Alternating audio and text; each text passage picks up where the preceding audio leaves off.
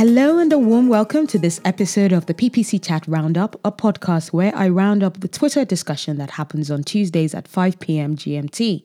I'm your host Anu, and I use this platform to share not just expert but also my ideas and considered best practices about paid media and the direction the digital industry is going in.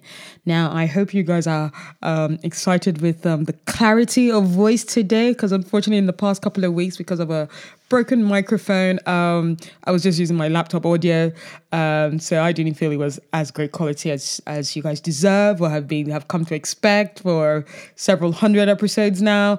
Um, but yeah, I'm glad we're back. I've got a new microphone. It came last Thursday. I've got a nice stand, which means that it's not going to fall when I move my table. Um, but yeah, I'm, I don't care even if it's just like a small audience that I've got. You know, I I feel like if I'm going to do something, I've got to do it well with great equipment and great quality. So I am very excited to be back with a lovely new Rode Podcaster microphone. So yeah, if you guys think the sound is really great, it's my Rode Podcaster uh, microphone that makes me sound awesome and very lively. So if you're thinking of podcasting, check them out on Amazon. It's only like, it's under two hundred quid. I know this can be quite pricey, but it's definitely worth the investment. Anyway, back onto our podcast. So if you want to keep up to date with me, as usual, um, with tips and tricks in the industry, and just to get the latest, um, uh, latest of the podcast, the hair of the podcast that has been called your go-to if you don't make it to the P P C Chat live discussion. And even if you do, like, follow, share, retweet, uh, retweet me on Twitter, which I, I love how my audience has been growing. I've got over eight hundred followers now, which is really amazing. Um, and I feel like with each new follower, I kind of make a connection before the follow happens. I thank them for the follow, and we have great um, conversations on there.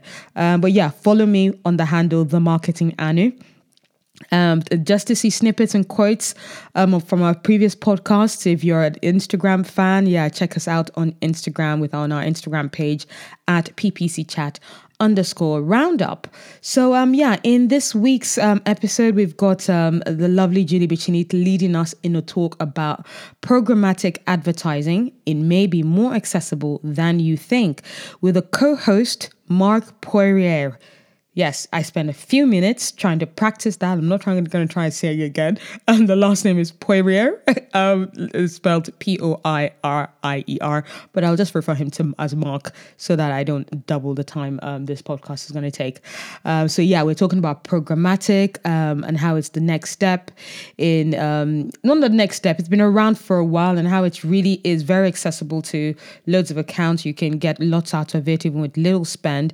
And even at Brain Labs Digital, we have actually um, have the, the belief that lots of stuff is going to be bought programmatically. There was an article I shared, I'll put it in my list of links, but an article I shared yesterday actually showing how like the likes of P and G, um, the trade market, um, no, not that, it's not that, those guys, um, but P and G are like the likes of like Unilever and some other companies um, have claimed that, you know, not claimed that they've honestly feel that the future is programmatic. It's actually best to have, you know, direct relationships with like T V companies so that they can decide Decide against which adverts their ads are going to show up for, and just having that um, access to that knowledge, and everything is going to be pretty much be bought programmatic. Now, T V, if T V is going to be bought programmatic, like literally everything is pretty much going digital, and everybody's trying to make sure um, each penny um, of the and each penny they're spending is is returning them some worth and some revenue. So um yeah, so we're going to talk about programmatic, how it's accessible, and how everyone should be doing it, and just to um, bust some myths about it as to um, how to get into it. So yeah, Julie starts us off saying, yeah, hello and thank you for joining me and uh, guest host Mark. We will be um, talking programmatic advertising. It may be more accessible than you think today. Programmatic is seemingly always on my list of stuff to learn about, but first, how are you doing today? And um, yeah, I actually honestly said that I'm actually feeling quite positive about this week. It's started well, started energetic. I got loads of stuff done. Our, our data privacy course that we're having um, just about mid next month, um, so literally just over three weeks uh, now is is it's you know, people are buying tickets, so I'm sure it's going to happen. You know, first training course that I uh, that I'm uh, that I've promoted as C M O at Brain Labs, which is really exciting for me. Um, and there's lots of other stuff going on alongside, obviously, you know, it's never just one thing when you're at a C M O. Um, so yeah, it's really great. So Mark replies as well, saying, I can't believe I'm actually co-hosting P P C Chat. My dream come true, bless them. Yeah, uh, I'm sure loads of people feel like that way. Um, Julia Weiss um, joins us saying, good morning, P P C Chat fam. I'm catching up after a week off, so I'll be dipping and dabbing in the convo today. Um, yeah, Julie then said, and Mark, I'm also going to ask you to introduce yourself and tell us a bit about why we should care about programmatic. Um, Cami joins us, says, um, good today, but I'm feeling the short month crunch. How is Monday, March? Yes, yeah, we had four quick weeks of, of February. We're in the last week, um, and that's it. We've got March coming up. Mark replies, uh, Mark uh, introduces himself saying, well, I've been involved with P P C things forever, it seems. And um, now I'm making a little bit of a transition to another area of paid advertising called programmatic. Um, Julie joins the conversation saying, I'm excited for this topic. We got more snow this week, so my winter and snow fatigue is still quite high. Oh, bless her. Yeah, you heard, I heard like there was even some lives lost and um, just loads of, um, yeah, on instability in Texas, especially we, we an area in the U S that don't get snow at all. So really, uh, my thoughts and prayers are out um, with those guys um, and, and ladies and families and everybody else in between. Um, Melissa McKee replies um, saying, excited for P P C Chat and my dear friend Mark hosting today. And then um, Mark starts us off um, answering the question um, that Julie asks as to why we should care about programmatic. Um, he goes, um, one, there are three big reasons why. Scale. The power of programmatic allows you to reach a vast amount of people all across the internet, wherever they go, through the power of retargeting.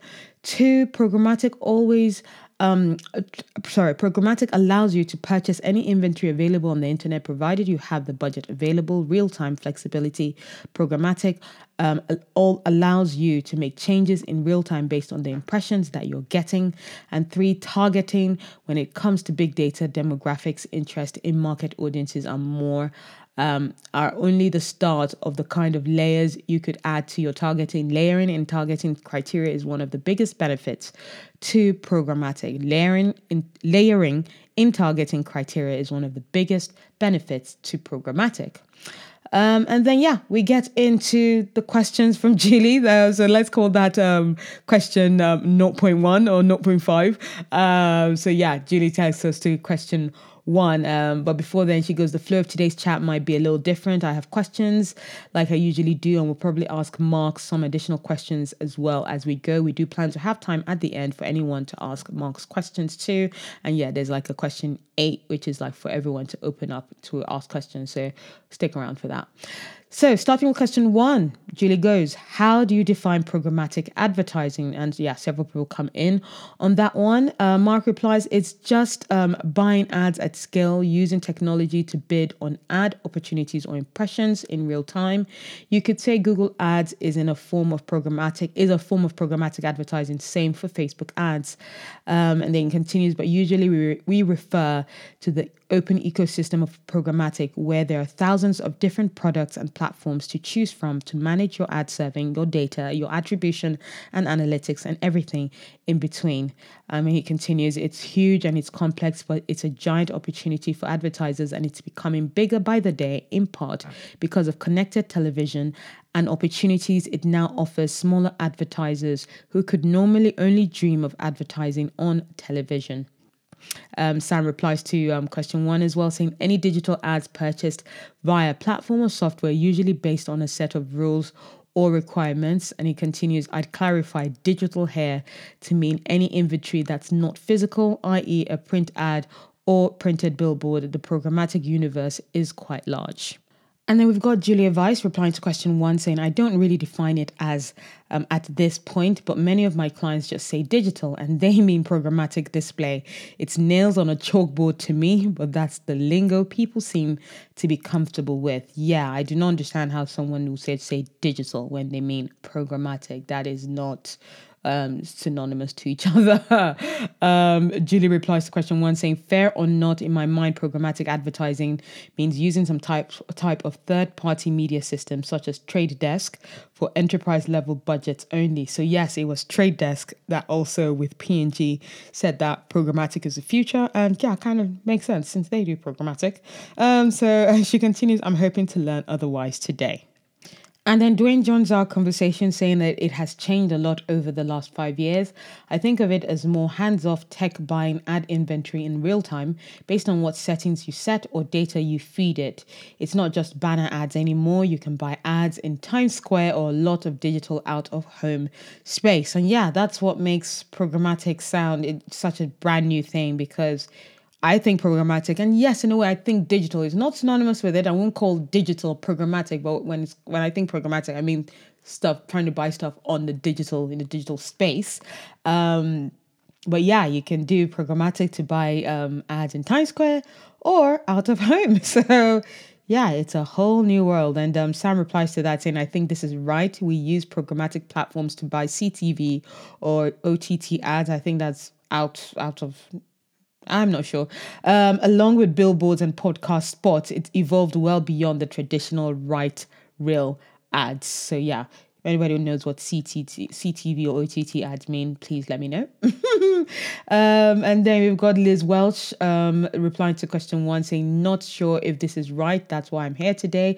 But I usually think of it as buying digital ads, not through a social network or search engine. So advertising through another software or brand with proprietary ad placements. So I've always thought it as display ads. So um, yeah, it's it's always been like, you know, yeah, programmatic is like G D N or, you know, buying it through like double clicks, um, like ad manager kind of stuff. So, um, so yeah, it's very interesting to um, get into discussion and know the varying ways that people think programmatic is. Melissa McKee replies, G D N is essentially programmatic and you can buy YouTube programmatically. Um, and yeah, I also said, I always just thought it as just a more sophisticated version of display. Yeah, that's what I thought it was, was like display, but that's something that gives you better C P C, lower C P Cs and better R O I. So yeah, Julie takes us on to question two, saying, um, yeah, what is a D S P and what's the difference between, for instance, G D N, Google Display Network, and um, a D S P? So um, yeah, so that's mainly a, a question for Mark, but anyone else can chime in, obviously. Um, so Jeff replies to question one, saying, I always think of platforms like G D N or native like Taboola, though we have done some billboards and even um, YouTube qualifies. I think I may be wrong. Uh, Mark replies to question two, saying G D N is an ad network of publishers and suppliers, while D S P is a demand side platform. G D N refers to the Google Display Network, which is a network of publishers already on AdSense um, that have signed up for G D N. Um, and then he continues saying marketers using Google Ads can bid on display advertising options and use data already in Google to target those ads. It's an easy way to reach targeted audiences, especially if you are already familiar with and using Google's marketing tool. Um, Dwayne Brown replies to this saying, um, when I came back from living in London for two years, I almost got a job at a D S P based in Toronto. Interesting. My life would have been so different if that happened. Um, Mark replies, was it SiteScout? Dwayne replies, The Trade Desk. This was way back in twenty fifteen. And considering how Trade Desk has gone up, mm, that might not have been a bad opportunity. Um, Dave replies to, Dave Galiguez replies um, saying that I demoed Stack Adapt just yesterday.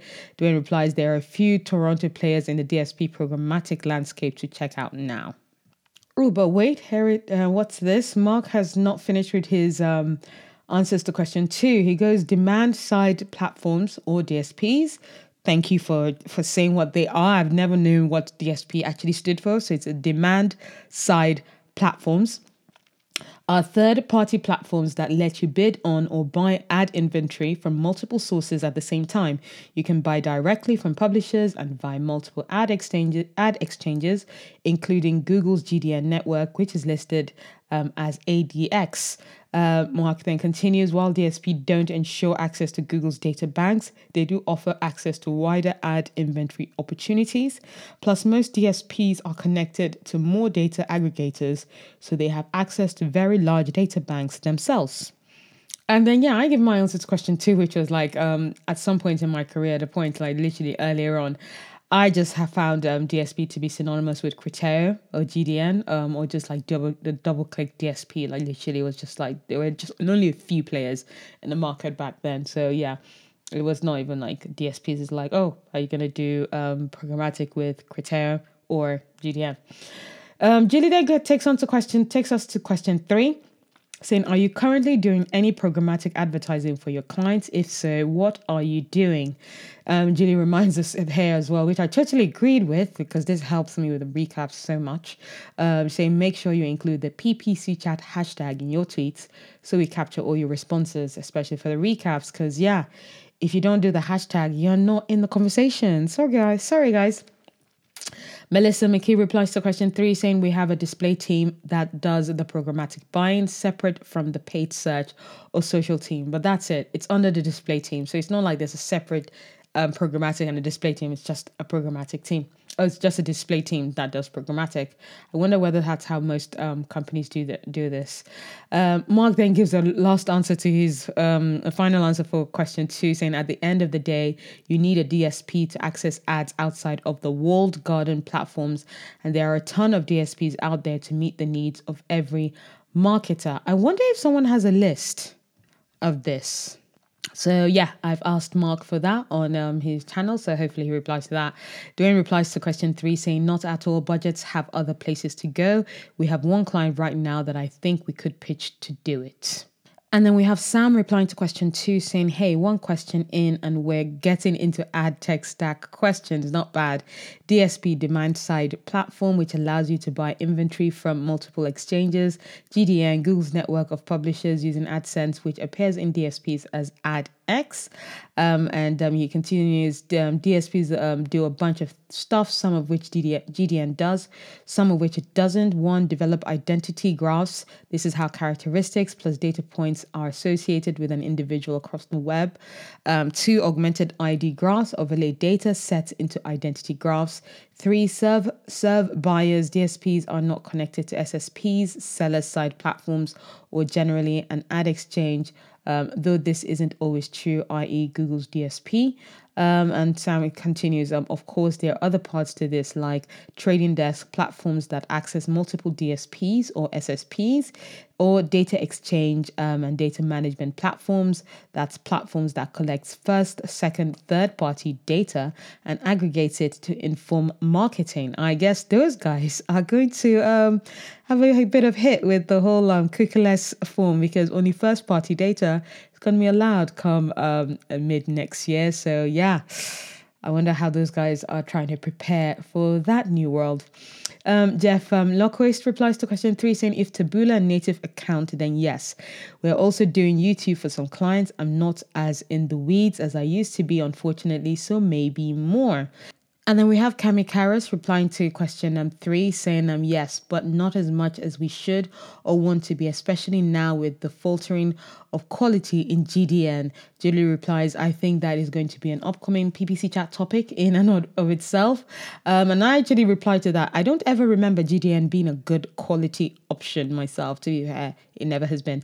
Um, Cami replies, L O L, it was way back when. That made me feel very young, I must say. So I'm like, yeah, I'm not I'm not so old in the industry um, of digital to know when G D N was actually a good option. Um, and then, yeah, Mark starts replying to question three saying, um, short plug, starts off with, we formed um, Clever, that's with a K, um, Clever with a K, to help independent agencies who already have a solid business in search marketing add a new product to their offering and increase the reach they already offer with Google and Facebook ads. Um, and he continues, the offering is a bit specialized in the sense that it's usually done um, as a complement to search campaigns, and so there's always an important notion of performance that needs to be there. Um, he continues, because of the complexity of programmatic, it's very difficult to do this well and to scale an offer when you don't have the experience. We more or less become the agency's programmatic department, and we help with everything. And finally, sales, training, positioning, proposals, and R F P, R F Ps, and of course, strategy, execution, optimization, and reporting, just to name a few things that are top of mind. Um, and then, yeah, we've got um, Melissa replying to Mark's answer to question three, where he said, because of the complexity of programmatic, it's very difficult to do this well and to scale an offer. You don't have the experience. We more or less become the agency's programmatic department, and we help with everything. And yeah, Melissa replied, this is such a great option for agencies without their own programmatic department. And I imagine there are quite a few agencies that are like that. Julie then um, goes on to question four, saying, what are the biggest challenges in either implementing or getting approval for programmatic advertising for you? Before we go into that, Konda uh, Gowradi replies to question three, saying, yes, Adobe D S P only running remarketing and direct deals as of now. Still a lot to explore. Dwayne replies to question four, saying, budgets, lots of places to spend money and not enough money in the world. Mark um, comes in for question um, four, saying, oftentimes we've just fight we're we're just fighting for mindshare. Google and Facebook have done a great job at keeping agencies spending within their walled gardens. As a result, they may not really know what lies beyond those familiar platforms. Um, Kamikaris replies to question four, saying, budget, Ken Chang, calculating estimated campaign reach. And my answer was also similar to that, but I will come to it. Uh, Mark continues with his answer to question four, saying, I think education is key. I think more marketers understand the role of upper funnel strategies in generating demand and the sheer size of the programmatic landscape, the more prepared they will be to start working with programmatic ads. Um, Mark continues saying um, another blocker is absence of clear K P I or of an attribution model that clients can agree with. You can't run programmatic on last click attribution model as if it was the same as search. Totally so agree with that. This is a key discussion to have with clients before you spend anything. I think really one of the main aspects of why um, attribution really started becoming a thing was because display and programmatic could never show its value on last click. And um, that's when really a revolution of attribution really started coming in. Um, and yeah, I think we definitely know the fact that nobody just looks at one platform before buying.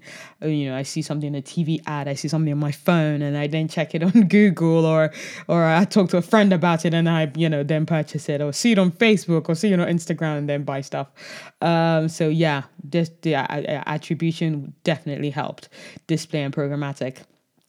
Julie replies to question four, saying, as I said earlier, partly my own perception that the minimum budget levels are quite high, so like ten K, um, ten thousand dollars. Knowing that, um, knowing that is not the case for all programmatic, I'm intrigued for how it might be used for clients who don't have that level of additional budget available. Um, and then, yeah, we've got... Um, Yeah, Julia replying to Mark, where Mark had said, oftentimes we're just fighting for mindshare. Google and Facebook have done a great job at keeping agencies spending within the walled gardens. As a result, they may not really know what lies beyond those familiar platforms. Julia replies to that, or for that matter, busy clients. If you have a thousand things to do, why not go with what you know works? If it's a risk, um, it's a risk to have a less diverse Um, portfolio, but not everyone has the time to manage more and more channels. And yeah, Cammy agrees with that, saying that's absolutely true. Then yeah, we've got um, Julie taking us to question five, saying, what do you think programmatic is best suited for? Awareness, prospecting, retargeting, or all of the above? How are you using it, and how would you like to use it if you're not currently? And I jump in on that one um, straight away, going that, yeah, it is... I'd say it's good for all three, for awareness, for prospecting, for like retargeting, you know, know your audience, depending on where they've gone, place them somewhere, show your ad again, or depending what um, um, journey within your website they have actually shown and what interest they're showing on the website, retarget them with more specific ads. Um, And also for finding prospecting. But awareness is a big one for me, for like display, for programmatic, this kind of stuff. Awareness, where you can get your ads in front of loads of eyes when they're doing other stuff, where they're getting there, is really good, I think, for brand awareness. Um, Dogar Thomas um, joins us in um, with answering question four, saying brand safety, ad fraud, validity of targeting information, placement, control. So yeah, those are the um, challenges uh, that he faces. Brand safety especially is one thing I agree with, and placement control. I think that's something I commented on, the fact that it was just so hard to do the planning and um, vetting all the, you know, placements, so where your ads is going to show against. That's why some clients just didn't do it, and those were the challenges because the planning was very hard. Um, Julia Vice replies to question four, saying um, brand safety um, with so many sites, games, apps out there, it's impossible to guarantee one hundred percent viewability, and the industry reputation for fraud, fraud, finding good and transparent Barron Partners, takes time and work. Jeff Leuquist replies to question five, saying, I want to say mostly prospecting, but it depends on how targeted you can get with audience and messaging. We've seen solid C P As for sweepstakes lead gen, not much experience on the e-commerce side. Um, and Jeff continues, and by prospecting, I meant awareness. So yeah, to be fair, I think to myself, what's the difference between prospecting and awareness? I feel they're pretty much one and the same, aren't they? Um, Mark replies to question five, saying at maturity, you would have a blend of all of these awareness campaigns on C T V and radio, for example. Then you build audiences from those who engage with the awareness ads and target them on the usual digital channels. Just an example. Um, and then Julie goes, as a total aside, if you are using a D S P, run your site through a tool like Tag Inspector, and that's a handle, Tag Inspector. You might think you just have the D S P tag firing, but I guarantee you have many more tags firing. I'd like to check that as well. Isn't that similar to like Google Tag Manager? Won't Google Tag Manager tell you that as well? Maybe, maybe not. Um... Julia Vice replies to question five, saying awareness for sure. If you need to make a lot of noise, it's a great way to do so. And everyone here knows my heretical views about mobile apps in the G D N. They're great and I love them. Um, and then Conda replies to question five, saying I'd say all of the above with additional features like brand safety. Um, that's a good tip. Um, and yeah, Julie replies to question five, saying I'd say awareness and retargeting. Um, to question five, Kamikaris goes retargeting. Um, and then, yeah, we've got Melissa McKee saying we use it for all of the above. Uh, so, yeah, so that's for brand awareness, prospecting and retargeting. Julie then um, goes on to question six, saying, do you use any tools or services to manage programmatic advertising for your clients? And Mark replies to that, going, um, there are D M Ps as well, data management platforms, where we can store our clients' data in order to leverage it to build audiences. There are tools to manage creatives or to create dynamic creative based on any criteria. Loads of tools. So yeah, dynamic and automation again. Oh, that's that nice little um, tinker that has been happening for a while now, especially from Google. Um, Sam replies to question five, saying all of the above. So um, using um, programmatic being great for brand awareness, prospective and retargeting. It's all about determining the optional, optimal way to use that tool to get the results you or your clients want within the certain constraints you have. Uh, I'll say that again. All of the above. It's all about determining the optimal way to use that tool to get the results you or your clients want within the constraints you have. And then Julie goes on to question seven. Um, so yeah, before it's time to for Ask Mark Anything um, set of questions, um, question seven goes, is there any data or insight you can get from program from programmatic advertising that you don't get from other types of advertising? And to that, Mark replies saying, um, well, for now, there's an incredible amount of data, including impression level data, which is obviously not available from Google ads or Facebook ads, thousands of segments based on things like purchase data, intent data. And it continues, also worth noting that the in- The, the impending disappearance of cookies as we know them will definitely create lots of new problems and opportunities. And um, yeah, I replied to that saying the big wigs from P and G, N B C and The Trade Desk agree with you, and given a link with that. And Mark replies to that, I still haven't had a chance to read that. Jeff Green used to be, Jeff Green of The Trade Desk, used to be a pretty good friend. He probably still is, but for some reason he's become hard to reach. Yeah, they got bigger, he got busier, I'm sure. Um, and so, yeah, we've got um, Ken Chan going question for Mark. Which dev tools to use to roll your own programmatic ad tool?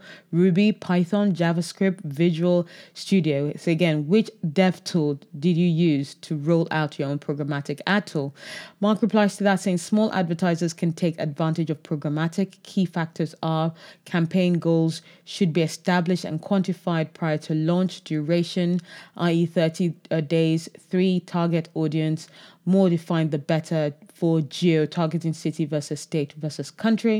I'll say that again. So small advertisers can take advantage of programmatic. Key factors are one, campaign goal uh, should be established and quantified prior to launch. Two, duration, that is thirty days, thirty to ninety days. Three, target audience, more defined the better for geo targeting versus state versus country. Um, did he actually answer Ken Chang's um, question? Because that would, I wouldn't say that would be the answer to Ken, Ken Chang's question as to what dev tool to use, whether it's Python, Ruby, JavaScript, or Visual Studio. I didn't actually realize there was a dev tool called Ruby. That is interesting. But yeah, so Mark replies to Ken, um, Ken Chang saying, I don't think the language is an issue. Accessing services is done by A P Is, which will allow you to select the language or framework of your choice. Um, and yeah, those are our answers for today, talking about programmatic. I hope that's unlocked some great new ideas for you. Um, yeah, Julie goes, thank you um, for uh, for this chat. Uh, thanking Mark as well, Mark Pryor, for being our guest host today. Hope you all had um, you hope you all have a bit more insight into programmatic now. I know I do. I know I do as well. Um, then she said, I know I do. I also said, I know I do. Um, we'll having a, be having a Clubhouse chat tomorrow about it. And um, yeah, that's been a great fa- chat for us. Hope you found some, the, the talk very useful and taking some great takeaways about what to do, about programmatic, about options, about programmatic. I say read into it at least. Definitely something that should be read about. We feel everything is going to be bought programmatically very soon. Um, the big companies are saying it. Brain Labs are, Digital are saying it. So I think you sh- we should all be aware of um, what how to, how to look into that, um, especially in the cookieless world where um, it's only first party data we're going to have to use. I think programmatic, doing programmatic well, is going to be should be a, a top top list to think about for data strategists or account directors as well. Um, so yeah, if you want to chat about that topic anymore, um, tweet me. Um, or if you, you, you want to talk about any paid media and uh, data analysis solutions, tweet me, D M me. My D Ms are always open. Um, or join our, our Clubhouse um, room tomorrow if you want an invite. I've got a few more um, invites left. So yeah, D M me for that as well. I really don't mind. Um, but yeah, remember um, for your campaigns and businesses to glide smoothly, there's a lot of hard work needed beneath the surface. So keep your swans kicking. Bye.